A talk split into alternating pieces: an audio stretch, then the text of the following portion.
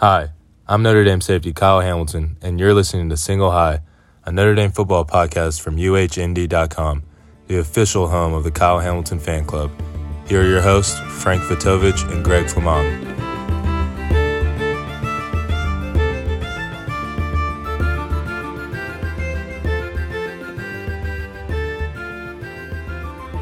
Welcome, everybody, to the not-so-post-game edition of the Single High Notre Dame football podcast from UHND.com. I am your host, Frank Vitovich, joined, as always, by my co-host, Greg Flemont, the president of the Kyle Hamilton fan club, who, after yesterday, his lofty position as the president holds a little bit more weight. Greg, how are we doing tonight? We are 1-0. We are. That it is true. Kyle did do something that has lifted his national spotlight a little bit brighter. He was awesome. As for the rest of it, I don't know if we'd call it awesome, but nope, it's not a word I would use. I would not use. There's a lot of words. A lot of words come to my mind right now. Awesome is far down on the list of superlatives from what we saw in Tallahassee, last night. And man, I gotta. Well, one, also just to let our viewers know, we're recording very late on the East Coast here Sunday night. So sadly, no beers for me today. I had plenty of those, during the game. More in the second half when they were needed. But tonight I am actually being fueled by Coca-Cola with coffee. Not a sponsor of the podcast. However, Coke, if you're listening, I do quite enjoy this stuff. So, hey, we're always looking for new sponsors. That's or right. Any too. But, man, where to begin? You know what? Do you want to just talk about Kyle Hamilton's second interception for an hour? Because I could. Because other than that, I shouldn't say that. There were positives in that. In that. No, game. There were a lot. There were a lot of positives. And I think I told Greg this as we were getting ready to start recording. I didn't have a chance really to listen to a whole lot of other podcasts. Today or following the game, life, as I mentioned a couple pods ago, coming at me fast. So I was on some nursery duty, today after I got the site updated this morning. So I'm not quite sure, what all has been said, but I'll start with some of my thoughts, and then maybe we just, we take it from there. But, mm-hmm. For about 40 or so minutes. Am I doing the math in my head right? I think so. About 40 or so minutes of that game. It played out exactly how I thought. And it played out exactly kind of how you and I, when we were discussing the pregame, kind of, exactly what I said I thought we would see. We'd see some defensive breakdowns. We'd see some sloppiness. The game would be too close for all of our likings for a while. Notre Dame would eventually pull away. And when Notre Dame went up 38-20, I was like, okay, I'm going to go get a really good beer now and just enjoy the rest of this game, because this is exactly, what I thought. Actually, I was texting with my dad throughout, and he was getting nervous. I'm not going to lie and say there wasn't a point when, when Florida State took the 20-17 lead that I didn't start to get nervous then already. But when we were up 38-20, I texted him and just said, see what I tell you, Dad, this is exactly like I thought. And then that all just like changed in a hurry. And we were treated to, I'm just going to say it, some Brian Van Gorder-esque level defense in the fourth quarter, which I'm just not used to seeing at Notre Dame after the last 4 years. And that game got way too close, obviously. I mean, overtime was way too close. A 10-point victory should have been too close for the difference in talent and just in general where that game was, with about whatever it was, 4 or 5 minutes to go in the third quarter after Chris Tyree's touchdown. put Notre Dame up 18. You know, that is a scenario where the last couple of years we've grown accustomed to Notre Dame, just putting the game away at that point. Up 18, all right, defense takes over. Second half, Clark Lee's defense, was phenomenal last couple of years. Is that, if you needed to get a lead on Notre Dame or you needed to score, you needed to do it in the first half because you knew Clark Lee was going to come out in the second half. He's going to go into his little lab in the locker room. He's going to make his adjustments, and you weren't going to do much. And we saw the exact opposite of that against Florida State. We saw a Notre Dame defense that was attacking and causing havoc, primarily out of a four-man front, decide, hey, we're going to switch to a three-man front, which on the surface I kind of get. When you go up 18, it's like, okay, we're going to drop more back because they have to pass. The only problem was nobody told Florida State they had to pass. And Florida State just started gashing the Notre Dame defense in the fourth quarter, and it didn't stop. And, Greg McElroy on the coverage kept saying, why is Notre Dame not adjusting? Florida State clearly has adjusted. They're finding success running, and Notre Dame is just continuing to do, what they've been doing, which it hasn't worked since the early third quarter.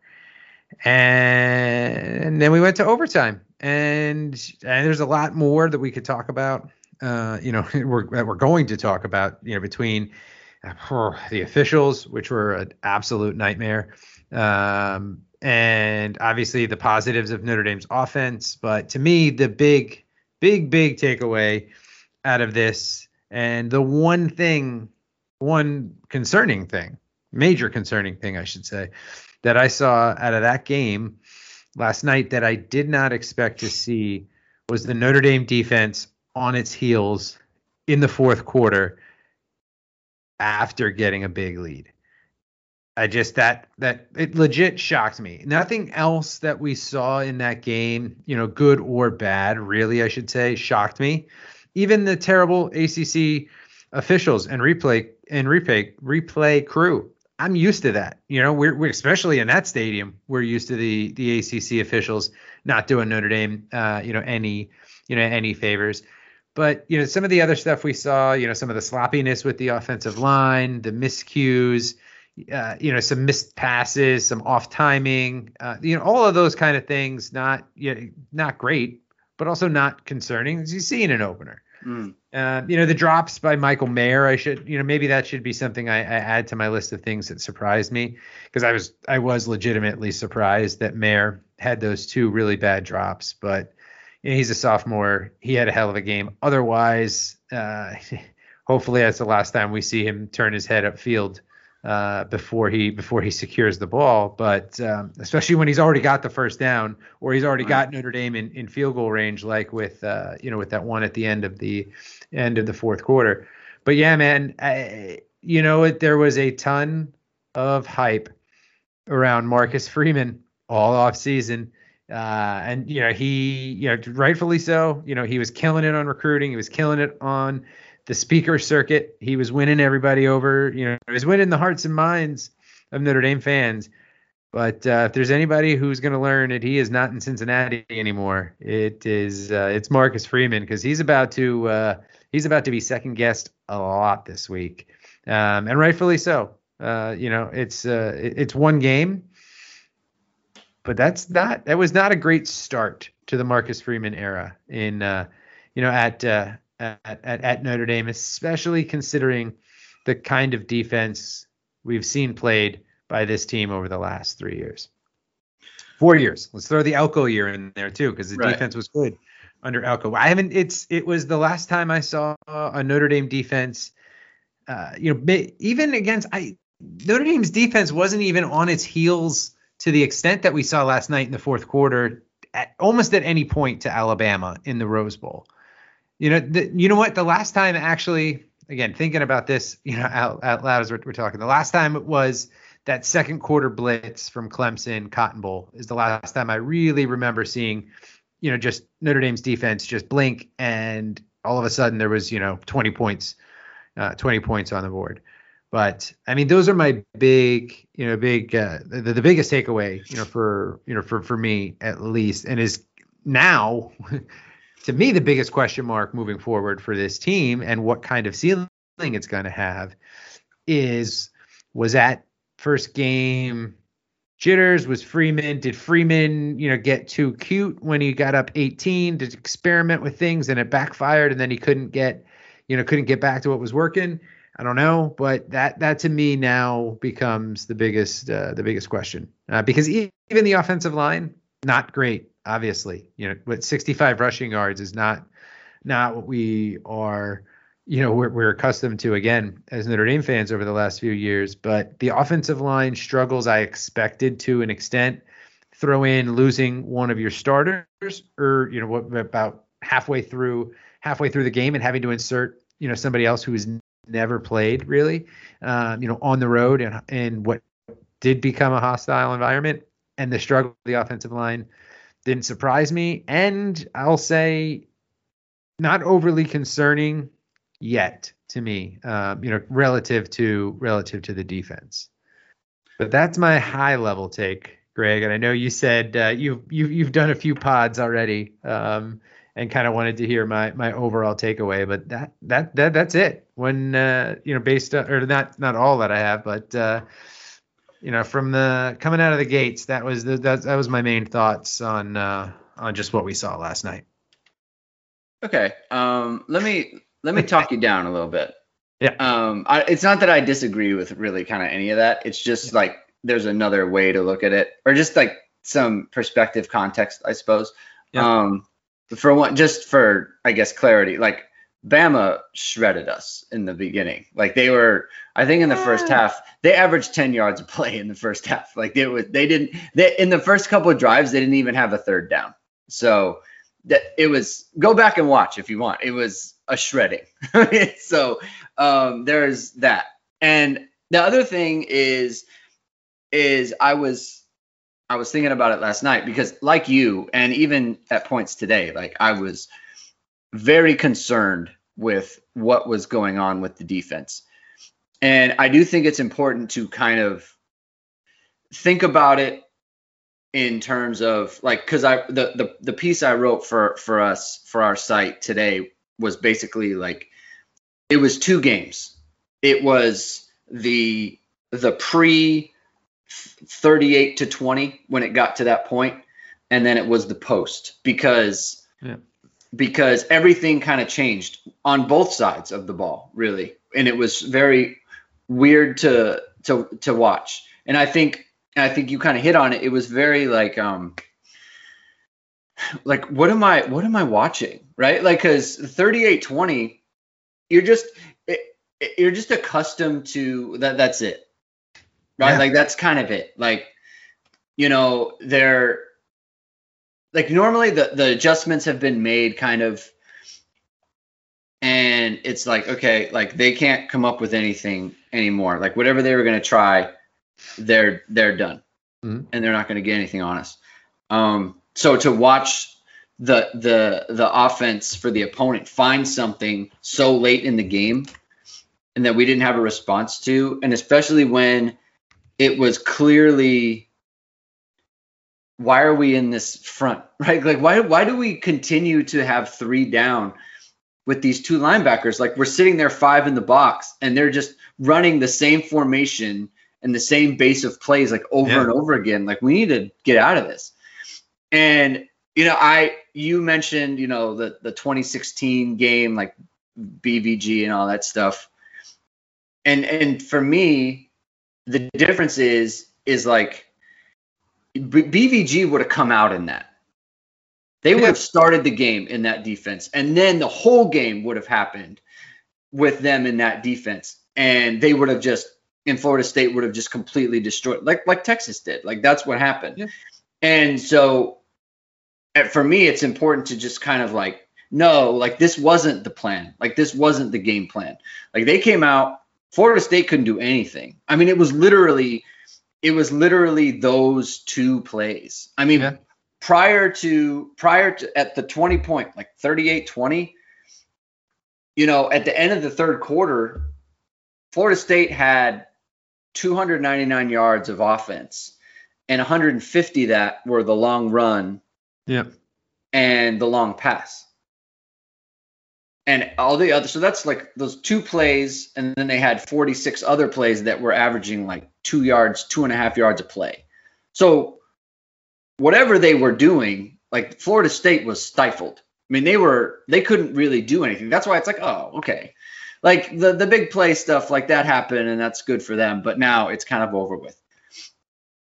And so then for Notre Dame to then switch to a defense that completely put them at a disadvantage was like discombobulating, it was disorienting. I don't understand what's going on here. But then it's like I was looking at the game from last year that we played against them. Florida State, they put up 26 points on us, and it was about the same total yards, and it was about the same yards per play. Right. So this year they ended up at 5.9. Last year they ended up at 5.7. And obviously that's a Clark Lee defense. And the thing about that is, you know, it's 38-20. And we've got a couple, I think there was at least one fourth down. It was a very long drive that Florida State, you know, scored on to make it 38-28. Yep. Well, it's 42-26 last year with 8 minutes left in the fourth quarter, and Florida State has the ball third and goal at the 5. And instead of scoring a touchdown, they throw an interception. And for all intents and purposes, that ends the game, right? Well, that didn't happen this year. Like we could have, if we just get a stop on fourth down, then that's it. And it's all over, and we don't really have any concern because at the whole fourth quarter, we were one stop or one score away from ending it. And we didn't get either. But that's kind of like the difference. But the overall theme is that Mike Norvell was able to move the ball on us twice. So that makes me feel a little bit better. Yeah. It's not to say that I'm like not concerned at all and no one should be concerned. Like I think we should be concerned because we were in a defense that was clearly not working for four straight drives. So, you know, it's just like, it didn't feel good. It didn't look good. And, you know, when we were on offense and it's like, we got to think about scoring. Cause if we don't score, I have no faith that we're going to stop them. And that was a very weird feeling. Yep. Like I texted a friend of mine, like at 38-35, when when Coan missed Mayer on that second and short on that throw, it was like a little out route and he missed him. Yeah. And then he takes a sack. I texted like, we're going to lose because we can't stop him. Like it was, and thank God they fumbled the snap. I really think that, I think they had us, but they fumbled the snap and then they had to kick the field goal to tie. I just feel very strongly they would have converted that 3rd and 7. And so, you know, that was a break that we got. And then obviously, you know, there was shenanigans in overtime with the referees and we can talk about them, but. Well, hey, there were shenanigans before. I mean, no, totally. I've watched the replay since you brought up the fumbled snap. That ball was clearly still within the tackle box and Milton picked it up and just chucked it. And I don't understand how that was not intentional grabbing. Well, he had a receiver. Did it land? I didn't see the ball. I mean, they didn't shoot. Did the ball actually landed near a receiver? No, but he threw it like over the head of a receiver. So they'll give him that. Like that to me, that was not the egregious one. The one in overtime wasn't the egregious, but I mean, I guess maybe he just knew where the guy was gonna be. But he picked that up and chucked it. Like that was for sure. So that one was annoying. The second one, however, was just, I still can't believe that the call went the way that it did. And what shocked me about that call, too, the incomplete pass that clearly looked like a fumble, was that the broadcast crew on ABC was like, oh, yeah, that's an incomplete pass. I'm like, how is that? No, that was not an incomplete pass. But that sequence in general was just amazing. To see them rule at the fumble, their kicker nail the 50-yarder before, you know, the challenge, whatever, was, you know, fully relayed in, only to miss the shorter. I forget what was the attempt. It wasn't that long. What was it, 39? I forget the exact yards. The second one, was. I want to say it was 37. Okay, I knew it was under 40. So that was hilarious. To see that happen. That Norvell iced his own kicker basically. So thank you, Mike Norvell, for giving us a little help there at the end. But I agree, man. It was like an almost helpless feeling, and it's been a feeling that we haven't had as Notre Dame fans in a few years. It was such a 2016 feeling, because there were what was the game? Oh, you know, it was the Virginia Tech game in 2016. A good friend of mine is a Virginia Tech alum, so obviously was texting me, you know, throughout that, and even in the beginning when we were up, I think we were up 17-0, and he starts texting me like, "This is, oh man, I can't believe Tech isn't showing up." Blah blah blah. You know, all this, basically the equivalent of what I tweet when Notre Dame falls down a lot is what he was texting me. So I was like, you know what? 17 points is not a safe lead for this team in 2016. And then Virginia Tech just starts scoring, and you're like, oh, you get that helpless feeling where to your point, you just feel like Notre Dame's not going to stop them. And that was the feeling in the fourth quarter. And I mean, luckily we did escape with the win. And escape is, I mean, the most apropos word I could think of, you know, to describe, you know, that game last night. But it's just, the mind-boggling thing is that we had a defense that was causing problems, right? We had 5 sacks. I think Foskey had 2 by himself. And I think as a team we had 5. Had 3 interceptions, you know, 2 by Kyle, 1 by Clarence Lewis. And, you know, Jordan Travis was not comfortable, like, at all in the pocket. And after the second pick from Hamilton, he had to be wondering, like, the look on his face, like, I felt I was so relatable to Jordan Travis. The look on his face was just like, what? How? Right? He just had that look. He's like, where? I don't even. How did this? Where did he cut? You know, like, because that's what I was saying when I saw the replay of Kyle Hamilton's second interception.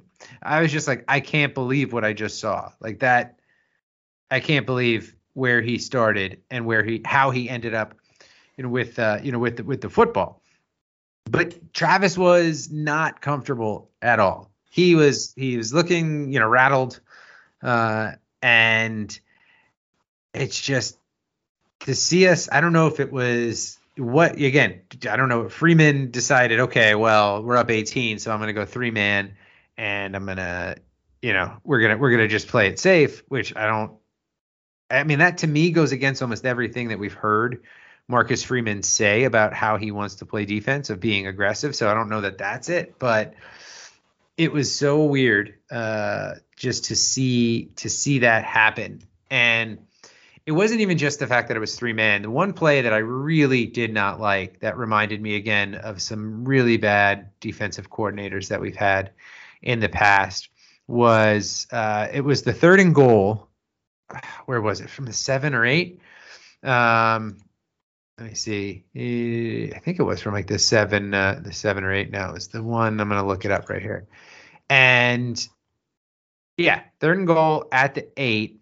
And Freeman called, you know, the jailbreak blitz and just sent everybody. And which, you know, again, the pressure was getting there without doing that. And you have a kid who is pretty athletic and can make plays, who at no point in the night proved to you that, hey, he could hit an 8-yard completion in a condensed field. you know, he had the bomb early, but again, that was a guy streaking downfield that got behind coverage. Boom, hit him. Okay, great. There was nothing that Jordan Travis was showing us all night that suggested, you know, third and goal from the 8 was a down and distance that he was going to be comfortable with. If you didn't bring the house, and if you just played like a base defense and forced him to try to find a window, that just wasn't, he didn't show us that at all. So then when you send the 7 or however many we sent, and he makes one or two guys miss, and all of a sudden he's dancing around, and then boom, you know, open receiver, because now there was breakdowns in coverage. I did not like that. I tweeted it. It is much probably a stretch in the moment, but it was a little Tenuta-esque, where you would be like, why did you blitz there? You didn't need to. And that was just a play. I just didn't. I didn't like it then. I still don't. You know, in retrospect, and it was from 38.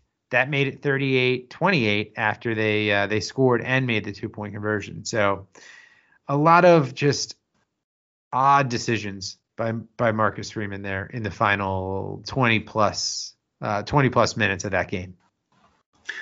I actually didn't mind heating him up. It to me, it's like I see your point. Like yeah. It is true. Like is Jordan Travis really gonna like stand in the pocket and, you know, pick out someone? Let's say like a 4-man rush or a 3-man rush. The only thing I would say to that is, if he's gonna scramble around and buy time, then you kind of have the same situation where you're covering for a long time and he can scramble and make a play. So it's like, to me, they had a free blitzer, and Devin Butler, DJ Brown just didn't get to him. Mm. So it's like he's free, and it's like he comes free and he just misses him, and then, you know, someone overruns it on the backside, and then Foskey is even still waiting there, which I don't. Just looking at the play itself, I don't know why Foskey dropped out. I don't know if that was a mistake or what. Like I'm not totally sure. Maybe that's just part of it, right? Like it's almost like a robber where everyone blitzes, but he drops into the flat, so the quarterback thinks, "Oh, I have a hot to the field," and he tries to throw a slant, and Foskey's sitting right there. But anyway, so he scrambles away, and Foskey's sitting there waiting for him. And you know, I feel bad for Cam Hart because the receiver is on the back side of the play, so they're rolling out away from him, and the receiver on the back side of the play doesn't have a route. And then the receiver sees Travis roll to him, and he just makes up a route to run. And that's really hard to cover because, like, the receiver can just kind of pick, oh, I'm going to do this based on how you cover me. So he runs up like he's going to run almost a fade. Mm. And so Cam Hart, like, kind of runs to the upfield shoulder, and then he just breaks off the route. And it's like, normally if you have a route called, you're not going to do something like that because you have to run the play, because that's what the quarterback thinks, but he doesn't know. So he breaks inside of him. Cam Hart, you know, almost recovers in time, but he doesn't. Yeah. You know, but I guess to your point, or to the point of just like, why were they running this defense? Like, I feel like there was a train of thought where like, we don't want to give up any long plays anymore. Like, we're done with that. So let's play a little bit more conservative, which, okay, maybe I don't love it, right? And I obviously don't love it in hindsight. But if you're going to do that, then once they get past the 50, you got to stop. Yep. Like, you got to stop doing that because they need touchdowns, right? So just you can't just be, all right, well, this is what we're going to do all the way down the field, because – like, I don't understand, like, what they were trying to take away. What are you taking away from the offense? Like, I didn't understand. It didn't make any, like, it makes no sense. Like, even with the explanation of, like, we wanted to get conservative. We didn't want to give up big plays. It's like, okay, there can't be complete capitulation up front. Yep. You know, like Clark Lee was a conservative, quote unquote. He ran a conservative defense, right, to guard against big plays. Well, he didn't sit there with three down linemen and two linebackers. Like, he didn't do that. That's what was crazy. It's so opposite of everything we've heard about Freeman's defense. You just don't need to do that. Like, so that was the thing that it didn't make sense. Like, even given what they might have been trying. Yeah. But I mean, it's water under the bridge at this point. I mean, look, it's always good to have a learning experience where you end up with a win, because now hopefully you look at it and say, well, we're not going to do that again, you know? And so it was something they tried. It wasn't something that it was in the game plan. 'Cause like early, Florida State had nothing for them. No. So, I mean, yeah, but it was very just disorienting, like all the way around on defense anyway, at the end. Yeah, it was. Again, thankfully we held on, because, man, if you losing that game would have just been, that would have, I don't know. It would have, I mean, obviously, that goes, quite a bit. There would, season, I don't say would be, lost at that point. But if you do lose that game, I mean, you are looking at, a much different season, I think, because then you have the risk of that compounding, down the road. But hey, we won. It is a win. Notre Dame is 1-0. We lost. We won by 3 points. On the road at Florida State, number 2 team in the country, held on for dear life and won by 5 at home against Tulane. So we weren't the only team that struggled. That shouldn't be, again, our standard. That shouldn't be, how we judge it. But we weren't the only team that did that struggled this week. But you know what? We talked a lot about so far. We're already probably halfway in, or however long we're going to end up talking here, about what we didn't like. There was a lot to like in this game, those two. So, and we'll start with Mr. Jack Coan, who he missed a couple here and there, but I mean, overall, you look at his night of 366 yards, 4 touchdowns, the 1 interception there on the Hail Mary. And I mean, he left a lot of yards, not just him, he left yards on the on the field. Mayer had the 2 big drops that left, that killed drives and left yards on the field. He had a couple, looked like his timing, I don't think, is still quite there with all the receivers, which makes sense. But I joked actually that, he only missed Lindsay on that bomb attempt because he's just not used to throwing to receivers that fast at Wisconsin. But I mean, overall, I think, that we got everything good that we thought we would get out of Jack Coan. And, I would say the flip being, we also saw, the limitations that we know that he does have, of that, we don't have Ian Book in the pocket to escape, when things start to break down. But I mean, I'll take 366 and 4 touchdowns, any day, especially when he's dropping dimes like the one that he threw to my boy, Kevin Austin, who started slow, but showed the glimpses, outside too of that touchdown. The one that he had, I think was it the drive before. Was it the drive before? Maybe it was the drive after, where he did that little sidestep and just made the Florida State defender fall over. Was incredible. So I think on the offense, you see, at least from my perspective, we saw, the good of the passing game come through, and we saw the bad, of the offensive line come through. But I don't know that I expected the offensive line to struggle as much as they did, but I just expected them to struggle. 4 new starters, or at least 4 new, full-time starters. A couple of them had a couple starts under their belt, previously. But anytime you have that, the offensive line needs to play in live games together to get that consistency. So I think that will come. We're not going to have the same dominant offensive line that we had a year ago. But again, I think we all knew that coming in. When you lose four to the NFL, you know that's tough to replace. But yeah, overall, I think the offensive line, not great at all. But I think that is going to get better. And like I said, the injury to Fisher just, only made matters worse. Like, the line was already kind of struggling then. Now you take out one of the guys who's been practicing all summer as a starter out of the equation, and put somebody new in who's practiced but hasn't played in a game. And nobody should be totally shocked with what we saw there.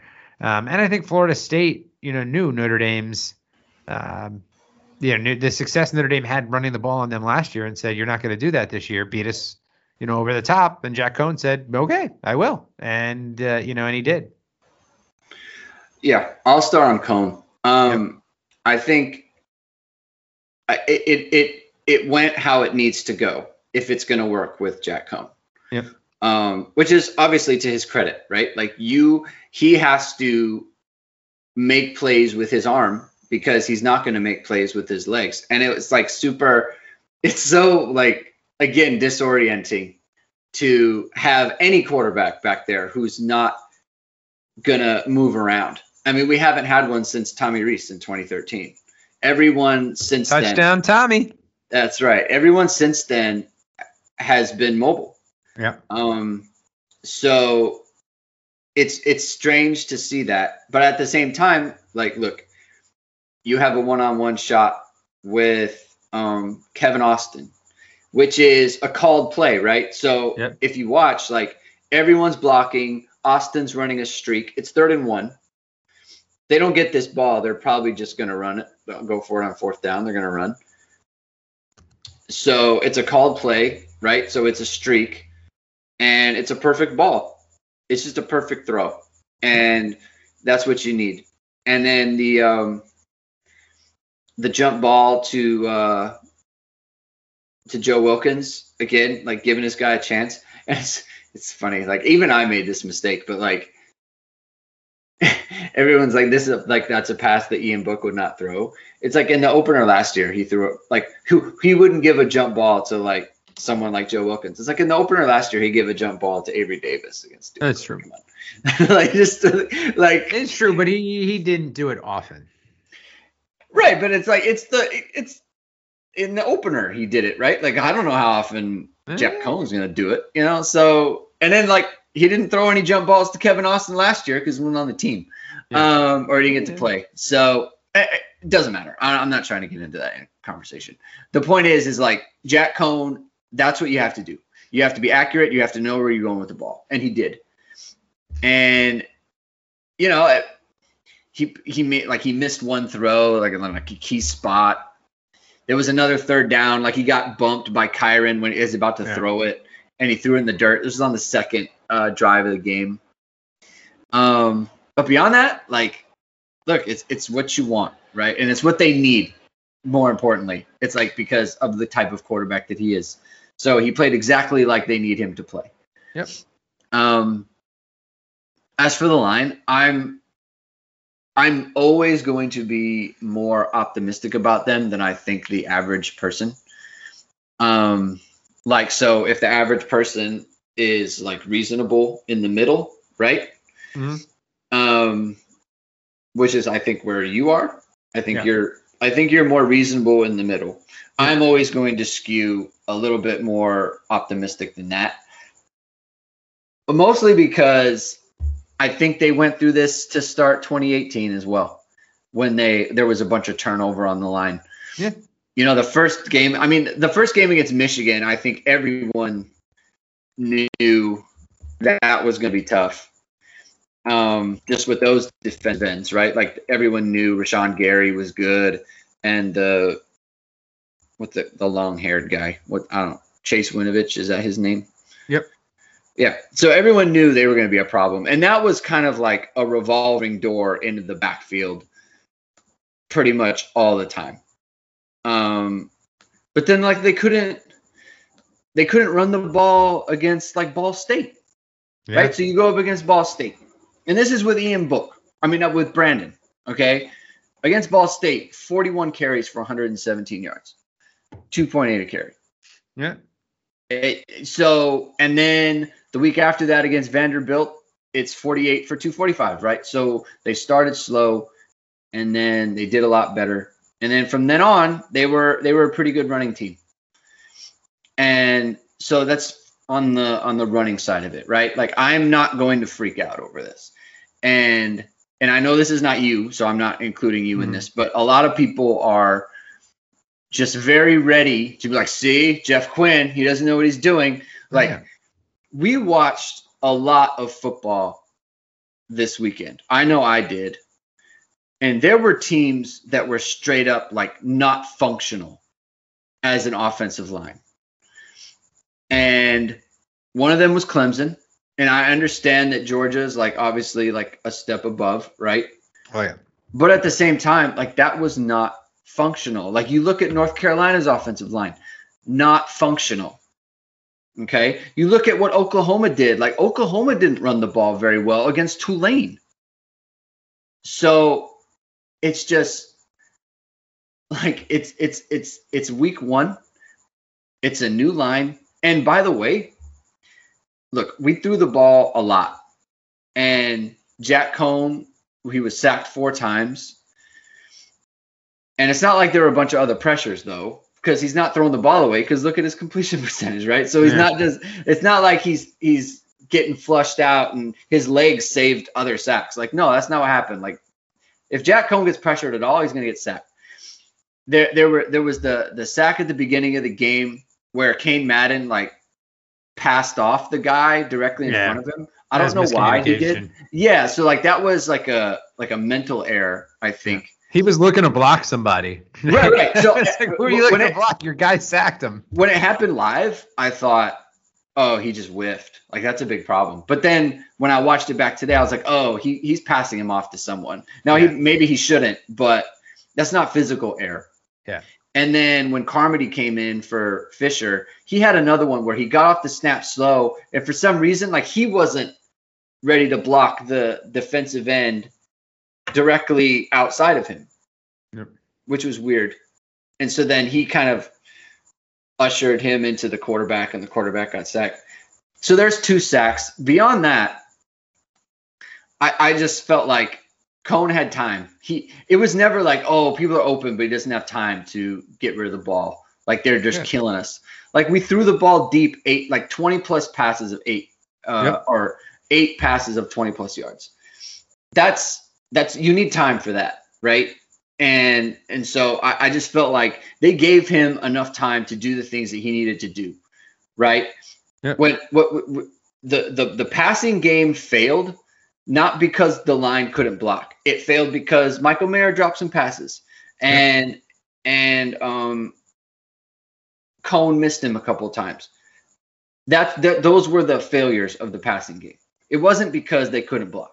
So to me, it's like, look, if we're going to be this team with our quarterback who's just going to kind of stand back there and he's going to distribute to these wide receivers who are really good and our tight end who's really good, then bare minimum, he needs to have time to stand back there. And in my opinion, he did, to the tune of 366 yards and 4 touchdowns, you know? So that's kind of how I look at it, is like, are they completely useless, or is there something that's like, okay, we're not a good running team right now, but we can pass block, and we can pass block with the backup to our left tackle, which is super important, right? Because look, the fact that Carmody is good, that means that if anything happens to Fisher, obviously we're still in a good spot, and if something happens to Lug, we're still in a good spot. So I'm heartened by that. Like, we have a 6th guy who can actually play. So for all these people who are like, oh, he can't, like Jeff Quinn, he can't get guys ready to go. It's like, I don't know. Like, our left tackle got hurt in the first half of the first game, and the backup came in. He played pretty well. Yeah. So, like, just not everything has to be like a complete indictment. Just like we don't have to have a complete indictment about Marcus Freeman right now. Yeah. Right? We don't have to. Like, it's just, it's the first game, and things get figured out over the course of the season, just like we saw in 2018 when they went undefeated. So, like, it's okay. Like, we can be concerned, and there's no problem with that, right? I don't have any problem with someone who's like, I don't know, I'm a little worried about this. Because I know that in 2018, there was a lot to be concerned about when you can't run the ball against Ball State. Yeah. And you can't pass block against Ball State. That was the other problem. Ball State was killing us. We're trying to throw the ball. Yeah. So if it happens again next week, then we'll talk about it then. Yeah. But it's not the end of the world right now. I agree. And yeah, especially if we can't do it against Toledo, who did look better than expected, as you called in our game by game preview pod. But If you went into that game, if anybody went into that game, I should say, thinking you're going to see a finished product on the offensive line, and you're going to see, a team that just, comes out and does exactly what it did last year, you were fooling yourself. Because, and this isn't, us, backpedaling. I think we both said it all summer long, and we said it, I've been saying it, in every article I've written, the offensive line's going to take a step back, because it's impossible, for it not to, when you lose four guys to the NFL. And what we see week one is not going to be what we see in week 12. And I think it's where it does. Yeah. To your point of where it's time to get concerned is if we can't do it against Toledo, or we don't at least look better. Right. I mean, you don't have to be, 95 Nebraska running the ball next week, but we need to run it better than we did this week.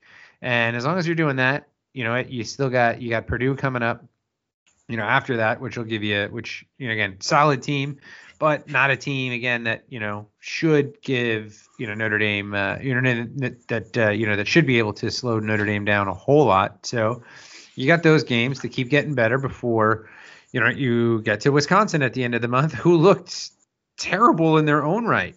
Granted, I mean, they were playing Penn State, and Penn State's a pretty good team, but I mean, man, they did not look good.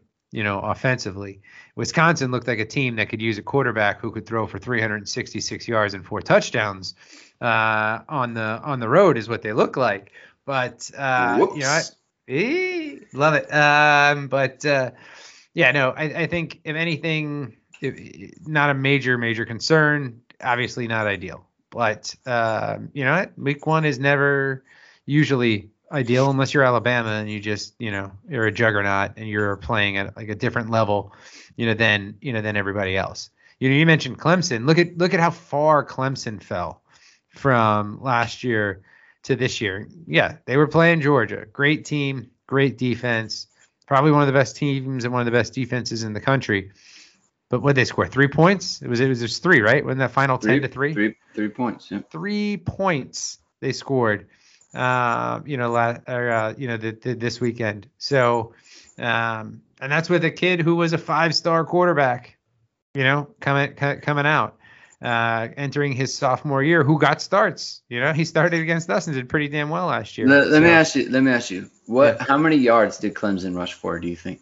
To be honest with you, I don't know, because I saw parts of that game, but, how about if I give you the rushing attempts? I'll give you the rushing attempts first. Yeah. 23 rushing attempts. 45 yards. 2. No. I knew it was bad. I didn't know it was that bad. How many? What was the sack yardage? They were sacked 7 times. Okay. So what was the sack yardage? 46. Okay. So yeah, about 50 yards. About 50 yards. That's right. That's so bad. 48. Now rushing, right? So they I don't know. I mean, I'm looking at their rushing offense. We have 1 for 10, 4 for 7, 4 for 7. So I guess DJ Uyunglele. So the running backs were 9 for, 24. Not good. Not good at all. So yeah, nope. So that's why I'm saying I'm not gonna get too concerned. I know there's people on Twitter too, like Tommy Reese is terrible. You know what? I thought Tommy called a pretty damn good game. Other than I don't like the Jack Coan quarterback sneak on, what was it, 3rd and 5 or 6? That was he insane. Tried to get too cute. What's that? That was insane. Yeah, that was Tommy Reese, trying to conjure up, his 2012 quarterback sneak magic against Michigan right there. That was the one bad one where you're like, okay, you thought too much about this. I get it. Nobody's expecting Jack Coan to run for this because he's not a runner. So but other than that, I mean, the deep shots, I loved it. I think you saw also a offensive coordinator smart enough to realize how different of an offense he has and calling the game for the personnel that he has this year and doing what he needed to do. I loved the screen and the execution of the screen to Kyren Williams there. That was a great play call. That was beautiful. And I saw your tweet, props to Zeke Correll for motoring down the field on that screenplay. Man, he was moving, and just looking for somebody to hit in space. So I love that play call. Overall, I the people who Reese for his performance yesterday are the people that are going to bash him no matter what he does because they just don't like him and they never have and they probably never will until. Until he produces a Heisman winning quarterback and then, they'll probably say something like, well, that guy just won the Heisman, in spite of his coach. But, overall, I thought he was pretty solid with his game plan. First drive was great. The 4th and 1 call I loved the play call that they dialed up. Obviously it worked because it got Mayer wide open for the touchdown. I think offensively, I saw enough last night to have some hope that this team is going to be capable of putting up some points. Because again, think of last year's opener different because weird offseason. But I mean, Duke is not a great team, and we were playing at home, and will we score 20 on Duke? 27, I believe. 27. Yeah. I mean. I remember being like, okay, that's something, and then 2019, what was the final? I should have looked this up. 30 something again, high 30s against, Louisville, or maybe 35. Yeah. All right. So, I mean, you look at that, 2018 was the Michigan game. I think that was off the top of my head. I want to say 24. Yes. So there you go. In terms of openers, it's a pretty solid offensive performance relative to our current to our recent history. And also this was on the road at night. So offensively, like I said, I think there's a lot there to be optimistic about, assuming the offensive line continues to get better, which again, I think we all expect the offensive line to continue to get better, but and expected it to start slow. Did you have something to add there? No. I was going to say, you mentioned the Coan thing. You kind of made a reference to the fact that Wisconsin kind of moved on. Yeah. And I think it's a lesson for us. Wisconsin did the thing that a lot of Notre Dame fans wanted, which is they got rid of the quote unquote low ceiling, boring guy. Yeah. And in favor of the top 100 recruit. And I got to tell you, the grass is not always greener, my friends. It is not. You got to be careful. If you have a proven winner, a guy who wins games for you, you just don't throw that away. So, that's what I have to say about that. What's funny is I couldn't help myself. I did try to see what Wisconsin fans were saying on Twitter today. And I was actually shocked to see most were actually like, oh, good for Jack Coan. But, there was no place for him to start here. And I was like, really? There's no are you sure? Are you sure there was no room for him there? And they just kind of seem so bought in to Mertz, and just like, oh yeah, you know, that's cool. Our old quarterback put up 366 and 4 touchdowns on the road at Florida State. Good for him. I was like, I was shocked. I was like, are you kidding me? Like, you imagine, can you imagine, say, I don't know, what would the reverse of this be? You know, if, I don't know, next year, you know, say hypothetical here.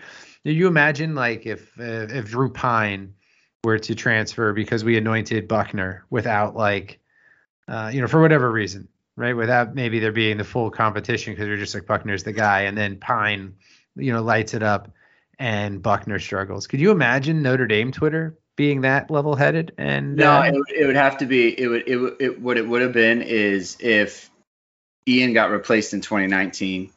All right. And then, or like if Ian had 2019 happen, broke his foot, and then we went to Dracovic in 2020, and we went like 4-5 or whatever, and then the next season it's like, well, he had COVID and all that stuff, and then the next season you open with a loss, and then Ian Book transfers to, like, I don't know, Florida State. And then Florida State, like, beats a big team. It would just be like, it would be so awful. Like, it would be so terrible. I'd have to delete Twitter. Yeah, it would be like, well, man, I guess we made a boo boo. Yeah, but they're not saying that for the most part. At least from, I mean, again, I didn't spend hours doing this. I just did a few searches, just to kind of to get the sentiment. I'm sure there was a Wisconsin. I'm sure there's some board somewhere that's on fire right now. Yeah. I'm sure there are some, but it surprised me that I couldn't find it just right away. But hey, man, you know what? We talked a lot about that point spread and how surprised we were. Man, what did we learn again? Vegas is always right. They always are right. It's insane. Vegas, they don't know. It was 38-20. Okay, Vegas was wrong. All right, just because you know who would beg to differ with you. Anybody who put money on Notre Dame, they would say that Vegas was right. Listen. Okay, Vegas was on track to be wrong until the refs started cheating, and then things got haywire. Running into the kicker. Give me a break.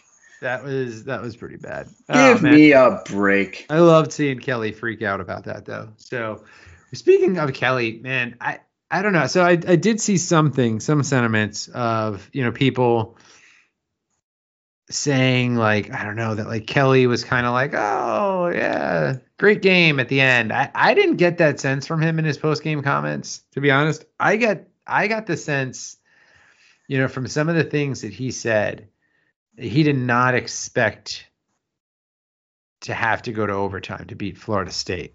No. I got the sense, you know, watching him and some of the things, you know, that he said, that he thought they were going to do a little bit better than they did. And I think he, you know, he, like us, thought, you know, the 38-20 route was where, you know, it was more along the lines of what would happen. Because, I mean, he came out and, I mean, the first words out of his mouth were, yeah, obviously we got a lot of work to do, or something, you know, paraphrasing, you know, a little bit. But those were like the first things that he said.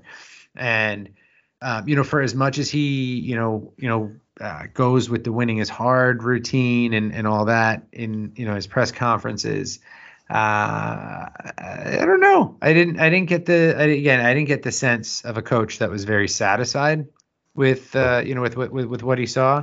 So I hope that carries over, you know, into practice this week, because they do have a lot of work to do, and they got a lot of time to do it, though, too. And you got some games to, you know, to do it. And if nothing else, I mean, again, it's week one, but I mean, there were not a whole lot of teams on Notre Dame's schedule that looked, you know, as good as people were expecting them to. Many of them looked a lot worse than people were expecting them to, with a few exceptions, you know, kind of here and there. But, I mean, North Carolina, Wisconsin, they both looked not good. You know, Stanford looked terrible. Navy looked terrible.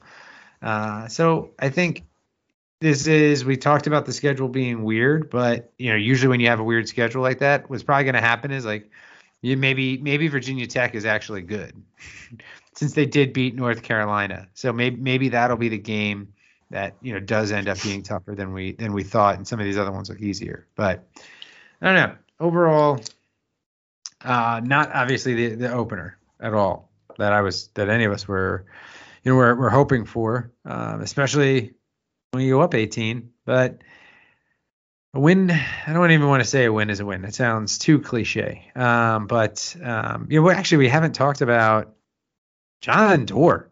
How about that kid last night after struggling a lot last year? Good, you know? Jonathan Doerr. What's that? It's good Jonathan Doerr. So there's good Jonathan and there's bad Jonathan. And it's like every other year. And we got the good one. Look, he has won. He won us the game. He won us the USC game in 2019, where he made a bunch of big kicks, and then he won us the Clemson game last year. You know, he made four kicks. Well, from distance too. Yeah. So there's that. And then he literally won this game for us. So you know, man, when that kid is on and he's got that smooth draw working, it's just it feels like, man, he's never missing the center. Yeah. And then other times it's like, are we gonna keep it in the stadium kind of thing? Like like and then another one, it's like you have a 30-yarder from straight on, and it's like you push it, you know, almost like out of bounds on the right side. So it, you know, when it's good Jonathan, man, it's real good. It was real good last night, or Saturday night, since most of you will be listening to this, or sorry, Sunday night. Yeah, most of you will be listening to this probably hopefully on Tuesday, assuming I get this all edited tomorrow morning. Yeah, get it live. But yeah, man, and that was good to see, because that good Jonathan opens up the playbook, you know, from the 35-yard line in. So much. And we saw it last night. Tommy Reese wasn't afraid to go deep to Kevin Austin on 3rd and 1, you know, once they started to get down there. And if you know that your field goal kicker is going to, I don't want to say be automatic, but if you know that, you know, that he's going to make it most likely, you know, it gives you a whole lot of options. And when you have the weapons that Notre Dame has, hey, that's a good position to be in. But one thing actually too, speaking of weapons, that did surprise me is, man, it was a quiet night for both Avery Davis and Lawrence Keyes, and I was a little surprised at that. I thought one of them would at least get into the action, you know, a little more. But I mean, Coan did distribute the ball, you know, relatively well, and you know, you can only feed so many receivers, but was surprised to see you know, such a quiet night from the two of them after kind of everything we heard over the summer and had seen even in the spring game. It was quiet. It kind of makes me it almost kind of heartens me actually, because we threw for so many yards without using the slot. Yeah, good point. So to me, there's like so much meat on the bone, like especially with like there's meat on the Kevin Austin bone. Like that is, you know, I think Coan is going to, because I just, when I'm watching it back, there were a couple times where it's like he's looking to Mayer immediately, and for good reason. It's not like it's bad, but I think Cohn's going to watch the tape and be like, man, I got some stuff with Kevin. I can go to him a little bit more. And I think the same thing with Lindsay too. I just think there's a lot there to be tapped into. So I'm not, I mean, I guess I kind of feel bad for those guys, and they didn't get targeted at all, but there's plays to be made. And I think they are capable of, you know, making those plays. So that's something that I think people think of it, or could think of it in a way that's like, it's like, oh, you know, do we have good slots? It's like, no, actually, I think we do have good slots. It's just like game one, I want to go to Mayer and I want to go to Austin and that sort of thing. So, yeah. And obviously, like, Kyren did some good stuff in the passing game too. So, yep. You know what they have set up, or I thought they were setting it up. Sunday night, and then didn't use it. They did a lot of motion with some of the receivers, where it looked like, you know, one of those either little like jet sweeps or pop passes, yeah, you know, was coming, and then we never saw it. So I think we're gonna see that, and we know, you know, that Lindsay, you know, in particular, is dangerous on those. Just ask Clay Elton and USC. They got a front row seat to what he can do when he gets just a little bit of space and has the angle. So I think we're going to see, you know, more of that. It's funny is we saw a lot of that kind of stuff in that New Mexico game in 2019 after the opener against Louisville, where the offense, you know, had some growing pains too. So it wouldn't surprise me if we saw that this weekend, you know, against Toledo, because, you know, short week, short turnaround, you know, those kind of things tend to be tend to be nice plays that you could just go to, you know, again, against a team that just isn't going to have too many people that could keep up with, you know, with a Braden Lindsay or even a Keys, you know, on one of those. So we'll see. But I would be excited. I'm excited to see, you know, get some of the other receivers still get involved. And yeah, would love to see, you know, Mr. Austin get fed the ball, you know, even more, because he's going to be open. And I mean, I think that, like I said, that little move that he put on, that little juke move, that was, I was like, okay, that's what, you know, what he's capable of doing, you know, in the open field, one-on-one. I'm even more excited because I didn't necessarily know that was, you know, going to be a big part of his game. I thought he's going to be, you know, more get open, chain mover, type receiver who does get open, you know, downfield. But seeing him make that little shimmy was nice, because man, that was.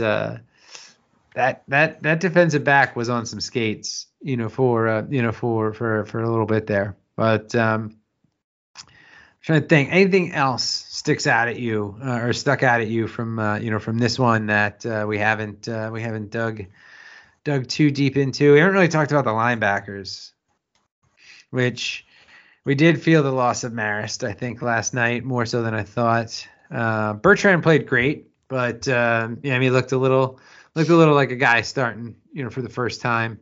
And then we lost Paul Mawala, who Kelly announced on Monday is out for the year, which is a big loss. So that linebacker room that was looking really deep in August is, took two hits already between Marist and Mawala. So that was obviously not too ideal, but I don't know. What'd you think out of the backers? You're right. Losing Marist is just, it's tough because he works, especially in a game like this with a quarterback that can run. I mean, he's the best athlete out of all of them. So that just, it kills you, you know. And it forces Bertrand to play so many snaps, like. I think one thing, just seeing him out there, he's just not very big. So it just, over time, he just kind of, I think it just gets worn down a little bit. Yeah. And I think we saw that in the fourth quarter too. Like he just, I think him and White just kind of broke down there. And you know, Simon again, it wasn't a great game for him. Then Simon got hurt. Schraman had a shoulder injury that. Right. They were getting. It was going to get looked at. Supposed to get looked at today. One thing Brian Kelly said on Monday that I thought was interesting was that they were going to move, Prince Colley to Will, freshman Butkus Award winner in high school last year, who, you know, was kind of penciled in as the heir apparent, to Owusu Koramoah at Rover eventually. What did he say? An acceleration of trust? Is that what he said? Yes. I like that. an acceleration of trust. But hey, I mean, I think we saw that they're going to probably need a little more athleticism at times, so makes sense. Hopefully, it's not a sign of what else kind of or the rest of the depth in the in the linebacker room. But yeah, for a squad where Kelly opened up the spring talking about how deep they are and how they're going to get all these linebackers on the field. Again, not a great start to the season to be down two for the season after coming out of week one. So again, that's going to be something to watch. And hopefully Freeman adjusts because, like I said, that was one thing we didn't necessarily see that much. We saw his initial game plan work, and then when his unneeded adjustment backfired, on him. So we'll see. Kelly said something interesting about Freeman specifically as well.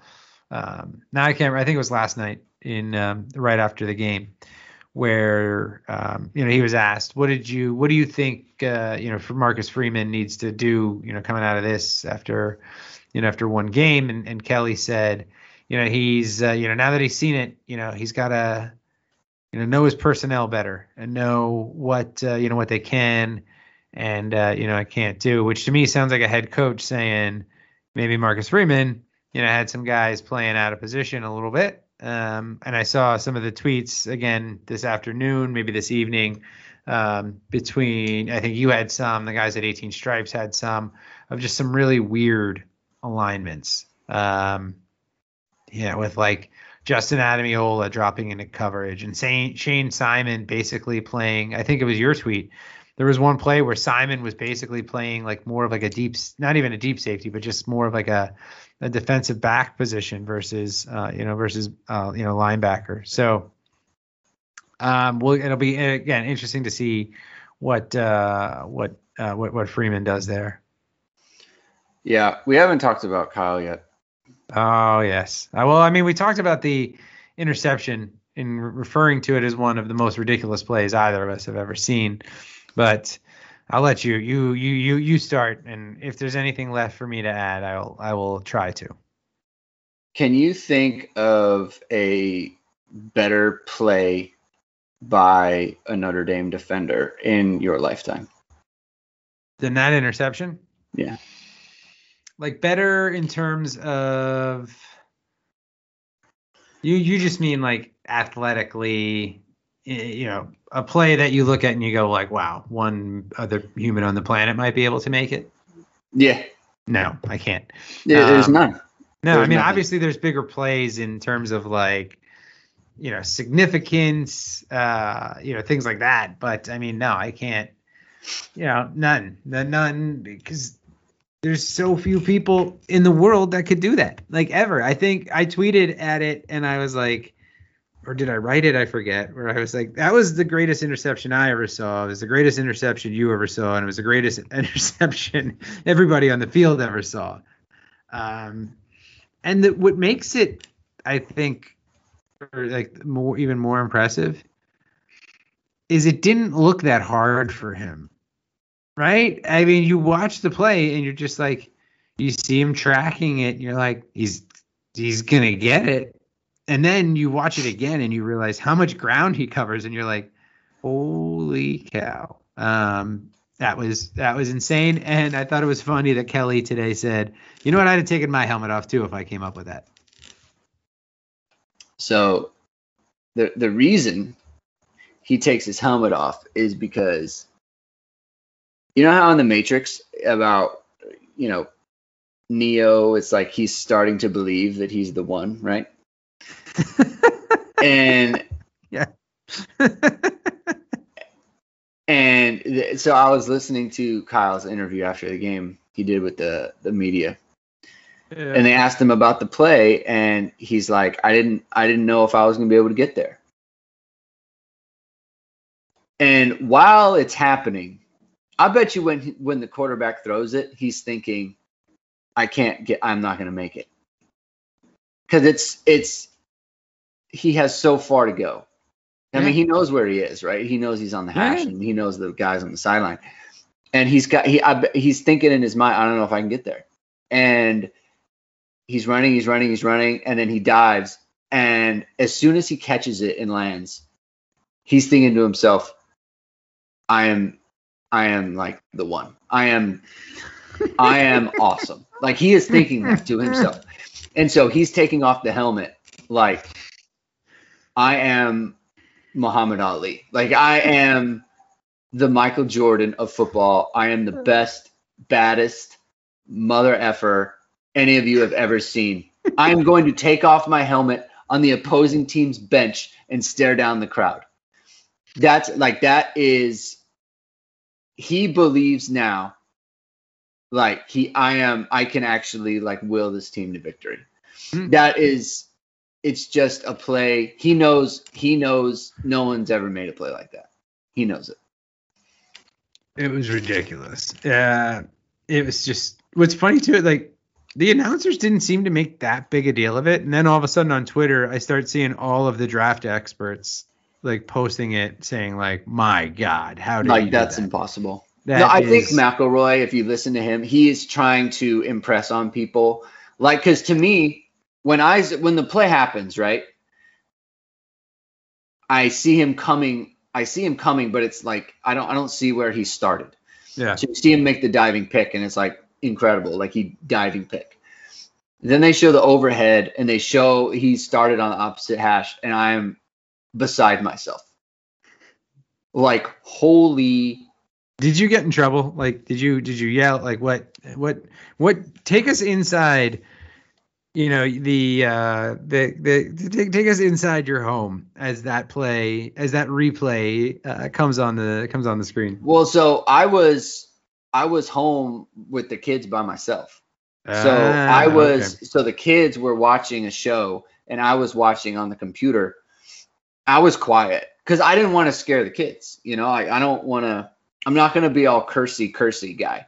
So I saw it. I might have said something. It wasn't very loud, but when the replay came on, I was like, oh, my God. Because it's like you know what's going to happen, but it can't happen. Yeah. It can't happen from there.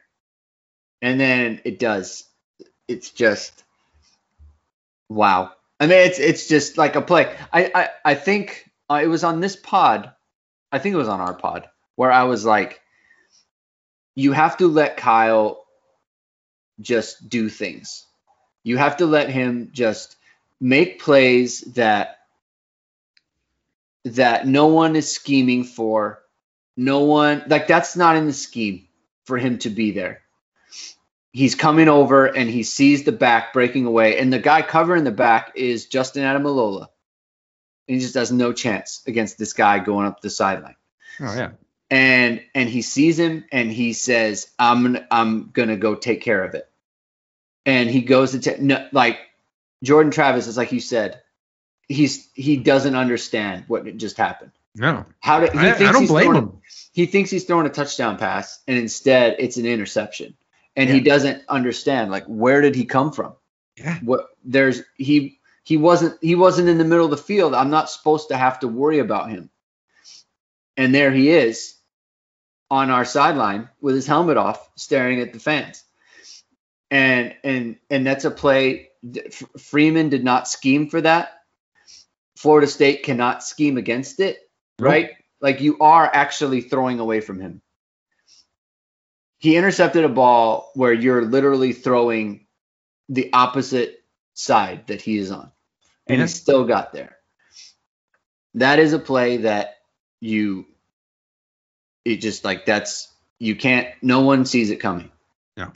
How could you? Nobody. It was right. Insane. No, it's not in the game plan. It's not in the scheme. No one is planning for it. It's just freaking magical. It was, yes. That's the best way to describe it. I will say, oh, go ahead. No, that's not, I'm just agreeing. Yeah. One thing I was going to say is the one, like, aspect of Kyle last night that made me I think I can't remember if I tweeted this or wrote it, but I mean, he was like the eraser in the defense last night. And like that game turned because of him. Yes. And his two interceptions. And it was, you know, if it was the SATs, the analogy would be, you know, last night at least, you know, Kyle Hamilton is to Marcus Freeman what, you know, Jalen Smith was to Van Gorder those in 2015, where it was like, hey, I need you to erase this stuff. And, you know, hopefully the difference will be that that's not going to be needed every week, because if it is, that's a problem. But it needs to be the point where, you know, it's in addition to everybody else also, you know, providing those plays, because without those, I mean, think of how different of a ball game we have without those two, you know, those two plays. Like Notre Dame could have lost like easily, you know, in regulation, because without those two interceptions, you know, if he doesn't get there, that could be a touchdown. Because I mean, granted, the back had to slow down a little bit, but again, he was going to have one person that he's going to have to outrace. If Hamilton dives for that, misses it, and it's a completion. So again, much different game, you know, without those two plays. But that's why he's an All-American. That's why he is going to be a top 5 pick, if not, you know, higher. That's why you want dudes. Exactly. I mean, that's what they do. Like, that's just we have Kyle and they don't. And so that's just the way it goes. So he's on pace now for 24 interceptions this year. 24 picks. 24. And when they go win the national title, 28 picks. Just unbelievable. We're back there. We started with me saying that I saw Van Gorder-esque defense. We're back to 14-0, national championship, Heisman Trophy for Kyle Hamilton.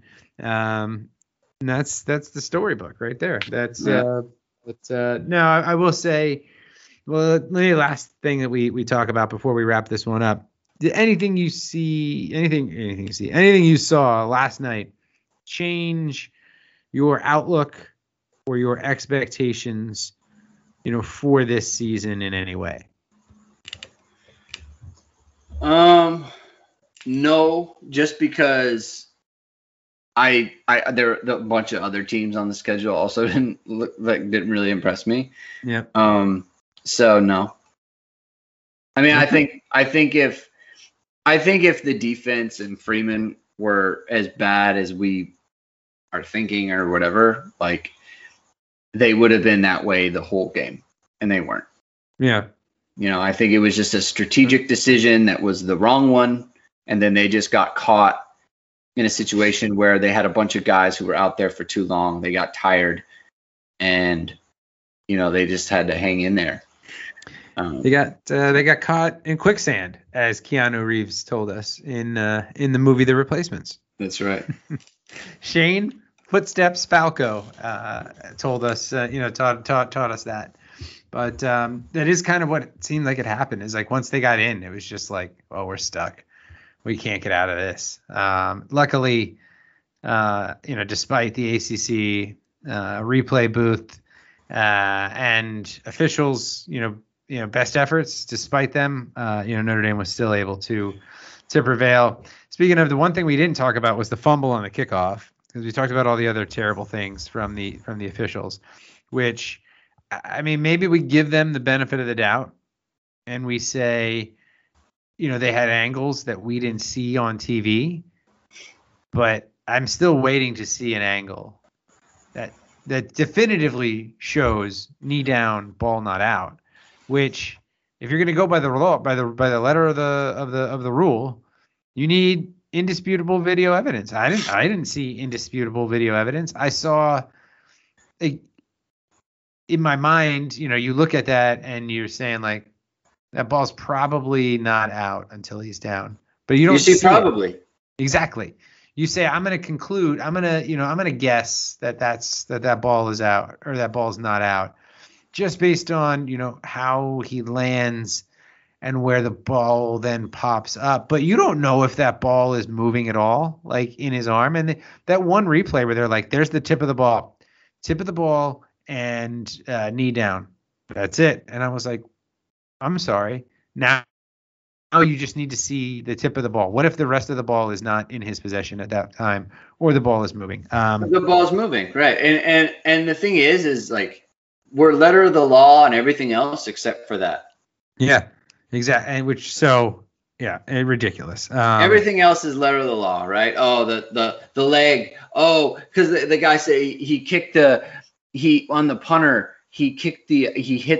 kicking leg and not the plant leg. And that's the one that causes the roughing. He got both. And it's like, he did get both for one. And second of all, like, oh, so we're following the letter of the law on this. Okay. Interesting how we're following the letter of the law on that. And then on the fumble at the end, like, oh, his arm is moving forward. And even though he's trying to bring it back in, and he's actually like fumbling because his opposite hand is going back on the ball. Even though that's what's happening, letter of the law says the arm's moving forward, therefore it's a forward pass. Okay, so that's the letter of the law. That's where, too. Two centimeters in front of him. Right. So he should have been grounding. Right, it's an incomplete pass then, right? So that, letter of the law, though, Frank. Letter of the law. Letter but when it comes to the replay, we're going to go with probably. I saw somebody say, Florida State fans were like, oh, well, even if it's an incomplete pass, you can't be intentional grounding because it wasn't intentional. Like the incompletion was not intentional. I was like, you are stretching. Like if that's the case, then you could just like accidentally you pretend I didn't want to throw that, so don't throw the flag on me because I didn't want to do it. And it only fell incomplete a foot in front of me because I dropped the ball. No, that was you can't have both scenarios. It's not like he was getting hit. No. So what's he doing? Exactly. And, it's funny that it's no secret that the ACC, like, wants Notre Dame in as a full-time member. But, like, they have an awfully odd way of showing it in these games. Unless their thought is, like, we're just going to, like, have all these bad calls against Notre Dame every time they're on the road, against and it's an ACC opponent. So they're like, all right, we can't deal with this anymore. We're going to, we're just going to join. It's like the equivalent of like, the kid at recess, who likes the girl. So he's going to like, pull on her pigtails or something like that to get her attention. Like that's what the ACC is like doing with this nonsense. It is, I thought that also liked Kelly's comment last night when he joked that Jack Swarbrick pays all of his fines when he complains about the referees. But I mean, it was just, referees are bad everywhere, but come on. Like, come on. Yeah. Anyway. All right, man. I think we've exhausted all topics. And if we haven't, it's almost too bad because we've exhausted me because it's 12:30 local and I have work in the morning. So we're probably going to need to cut this one here. But, I don't know, man. Any parting shots you want to bestow upon our listeners as we, we move to the second game of the season? Just remember this game is on Peacock, so you can get the service on Peacock if you use the promo code. I think it's Notre Dame football. Oh, really? Or Notre Dame, something like that. You can get. Check it. It's on the website. They'll tell you what to write, but it's Notre Dame. I think it's promo code Notre Dame, and you get basically 3 months of Peacock for $7.50. Okay. All right. Well, here's what I will do. We'll have a post this week. We'll do it so that everybody is fully aware of how to watch this one. Hopefully, you see about. I was going to say about 400 yards from Coan this week. But I got a feeling they're going to try to work on the run game, and hopefully it's not at the detriment of the passing game. But I do think we'll see a little bit better. We'll see more than 65 yards rushing, this week. It wouldn't surprise me if we saw that eclipsed with one single run from either Kyren or Chris Tyree. Mm. But All right, everybody. Thanks for thanks for listening here. I think we're going to try to do another pod before the next game, if I am not mistaken. Correct, Greg? Yes, I think so. We're going to attempt to. But so be on the lookout for that. Keep the faith. It was not a great opener. We know that. But it could be worse. We could be 0-1 right now, and we could be. We could be staring down the barrel of a not great looking schedule had North Carolina and some of the other teams that looked just as terrible if they had looked a little bit better. So still a lot to look forward to this season and it's going to be. It's actually a quick turnaround for us to get to see the Irish again. So small benefit of the Sunday night game is one less day to wait, for us in between Notre Dame games. As always, thanks for listening. Thanks for tuning in. Do all the subscribing, to the podcast in all of the different places. No reviews this week, guys. So pour some of those in for us. Let us know again. What you're thinking, and we'll talk to you all again in a few days here. Go Irish.